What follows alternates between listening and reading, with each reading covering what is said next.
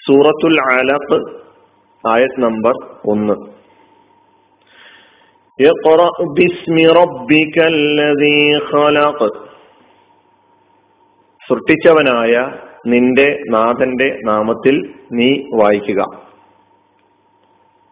ഒന്നാമത്തെ ആയത്താണ് നാം ഇപ്പോൾ കേട്ടത്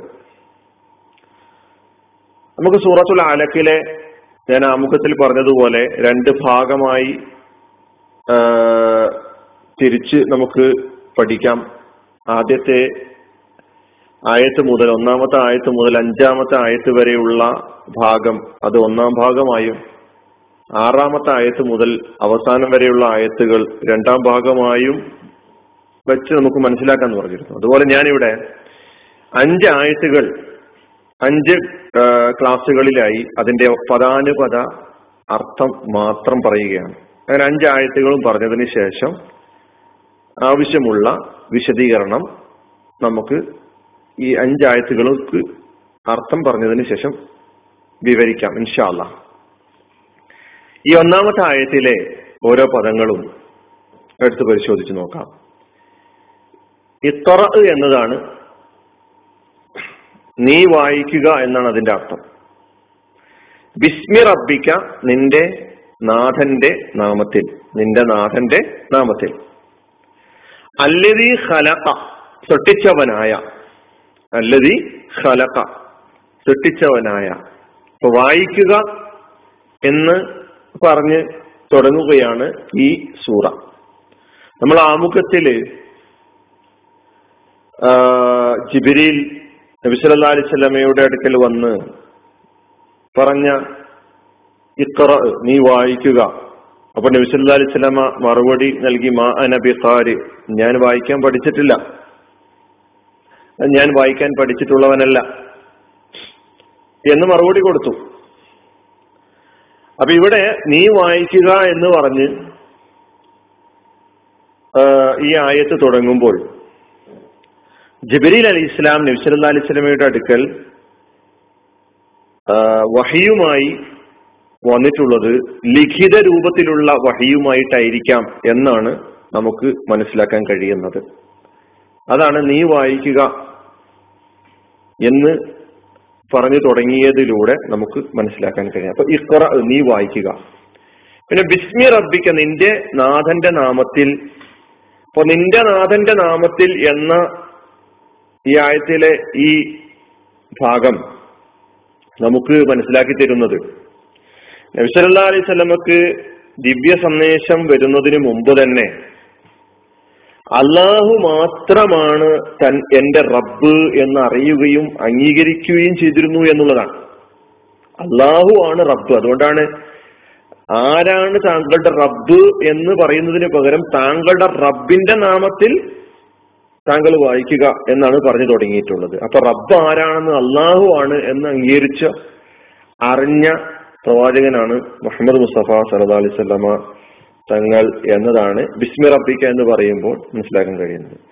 അല്ലതീ ഹലക സൃഷ്ടിച്ചവനായ ഇതാണ് സൃഷ്ടിച്ചവനായ അല്ലതീ ഹലക അപ്പൊ ഇന്നത് ഇന്ന സൃഷ്ടി എന്ന് പറയുന്നതിന് പകരം മുഴുവൻ അഖില പ്രപഞ്ചത്തെയും പ്രപഞ്ചത്തിലെ സകല വസ്തുക്കളെയും സൃഷ്ടിച്ചവനായ എന്നർത്ഥമാണ് അതിനുള്ളതെന്ന് മനസ്സിലാക്കുക. ഇനി പദാനുപദം പദത്തെ ഒന്നുകൂടി കെട്ടഴിച്ച് മനസ്സിലാക്കാം. ഇത്ര നീ വായിക്കുക എന്നത് അമൃഫിയലാണ് കൽപ്പനക്രിയയാണ്. അതിന്റെ മാതിയായ ഫിയൽ കറ എന്നാണ്. കറ അ അതിന്റെ മസ്തർ ഖർഅൻ എന്നും തിറാഅൻ എന്നും ഖുർആനൻ എന്നും ഉണ്ട്. അപ്പോ ഖറഅ യഖറഉ മുലാരി വായിച്ചു. ഖറഅ എന്ന് പറഞ്ഞാൽ അർത്ഥം പാരായണം ചെയ്തു വായിച്ചു എന്നുള്ളതാണ്. തിറാഅത്ത് വായന ഖുർആൻ എന്നാൽ വായന എന്നും വായിക്കപ്പെടുന്നത് എന്നും അർത്ഥമുണ്ട് നമ്മൾ ആമുഖങ്ങളിൽ ഈ ക്ലാസ് നമ്മൾ ഈ ഖുർആൻ സ്റ്റഡി തുടങ്ങുന്നതിന് മുമ്പുള്ള വിവരണങ്ങളിൽ. പറഞ്ഞിട്ടുണ്ടായിരുന്നു അത്. വായിക്കുന്ന ആൾക്ക് കാരി എന്നാണ് പറയാ. കായി കാരി പാരായണം ചെയ്യുന്ന ആൾക്കൊക്കെ കാരി എന്നാണ് പറയാ. കാരി ഖുറാൻ പാരായണം ചെയ്യുന്ന ആളെ കാരി എന്ന് പറയാറുണ്ട്. അപ്പൊ ഇത്ര നീ വായിക്കുക. വിസ്മി റബ്ബിക്ക നിന്റെ റബ്ബിന്റെ നാമത്തിൽ. ഇതിൽ നാല് കലിമത്തുകളുണ്ട്. ഒന്ന് ബി രണ്ടാമത്തെ ഇസ്മ് മൂന്നാമത്തെ റബ്ബ് നാലാമത്തെ കാഫ് അല്ലെ? അത് കൂടി ചേർന്നുകൊണ്ടാണ് ബിസ്മി റബ്ബിക്ക എന്ന് പറഞ്ഞിട്ടുള്ളത് നിന്റെ റബ്ബിന്റെ നാമത്തിൽ എന്ന് പറഞ്ഞിട്ടുള്ളത്. ബി എന്നത് ഹെർഫാണ് ഹെർഫ് ജർ എന്നാണ് ഇനി പറയാ. കൊണ്ട് എന്നാണ് അതിന്റെ അർത്ഥം? ആ സാഹചര്യം അനുസരിച്ച് നമുക്കത് മനസ്സിലാക്കാൻ മറ്റൊരു പദത്തോട് കൂടി ചേരുമ്പോഴാണ് നമുക്ക് സമ്പൂർണമായ ഒരു ആശയം മനസ്സിലാക്കാൻ കഴിയുകയുള്ളൂ.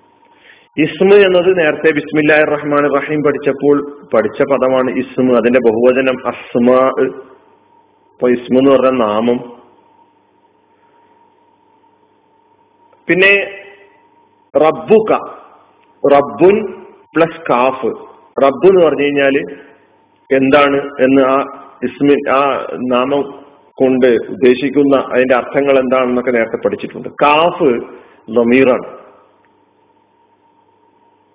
കാഫ് ലമീറാണ് ഇപ്പൊ റബ്ബിക്ക നിന്റെ റബ്ബ് റബ്ബുക്ക നിന്റെ റബ്ബ്.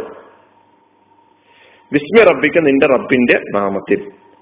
അല്ലതീ ഖലക സൃഷ്ടിച്ചവനായ അപ്പൊ സൃഷ്ടിച്ചവൻ അല്ലതി എന്നത് എന്താ നേരത്തെ പഠിച്ചിട്ടുണ്ട് യാതൊരുവൻ ആരോ അവൻ അല്ലെ? യാതൊരുവൻ എന്നതിനെ സൂചിപ്പിക്കാൻ അല്ലതി അവൻ എങ്ങനെയുള്ള നേരത്തെ പറഞ്ഞ റബ്ബിനെ ഒന്നും കൂടി നമുക്ക് വിവരിച്ചു തരിക എന്ന ഉദ്ദേശത്തോടു കൂടിയാണ് അല്ലതി വന്നിട്ടുള്ളത്. ആരാണ് എന്ന് പ്രത്യേകം എടുത്ത് പറഞ്ഞു തരികയാണ്.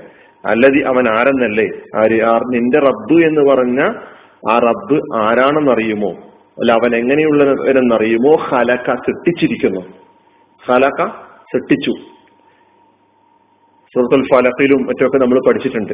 മീൻ ശരി മാ ഹലക്ക എന്ന് പറഞ്ഞപ്പോൾ ഹലക്കയുടെ അർത്ഥം അതിന്റെ മാലി അതിന്റെ മുലാരി അതിന്റെ മസ്ദർ എല്ലാം നമ്മൾ അവിടെ പറഞ്ഞിട്ടുണ്ട്.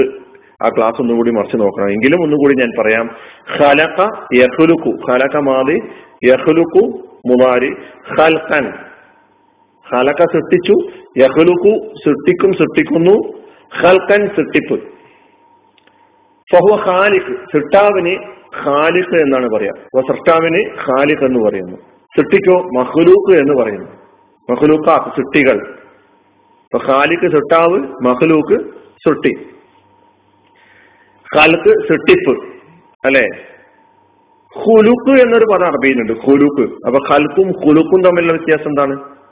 ഹുലൂക്ക് അക്ഷരങ്ങൾ അതേ അക്ഷരങ്ങളാണ് ഹർക്കത്തുകളാണ് വ്യത്യാസപ്പെട്ടിട്ടുള്ളത്. ഒന്ന് ഖൽക്കാണ് മറ്റൊന്ന് ഹുലുക്കാണ് ഹുലുക്ക് അഖ്ലാഖ്. സ്വഭാവം എന്നാണ് ഹുലുക്കിന്റെ അർത്ഥം.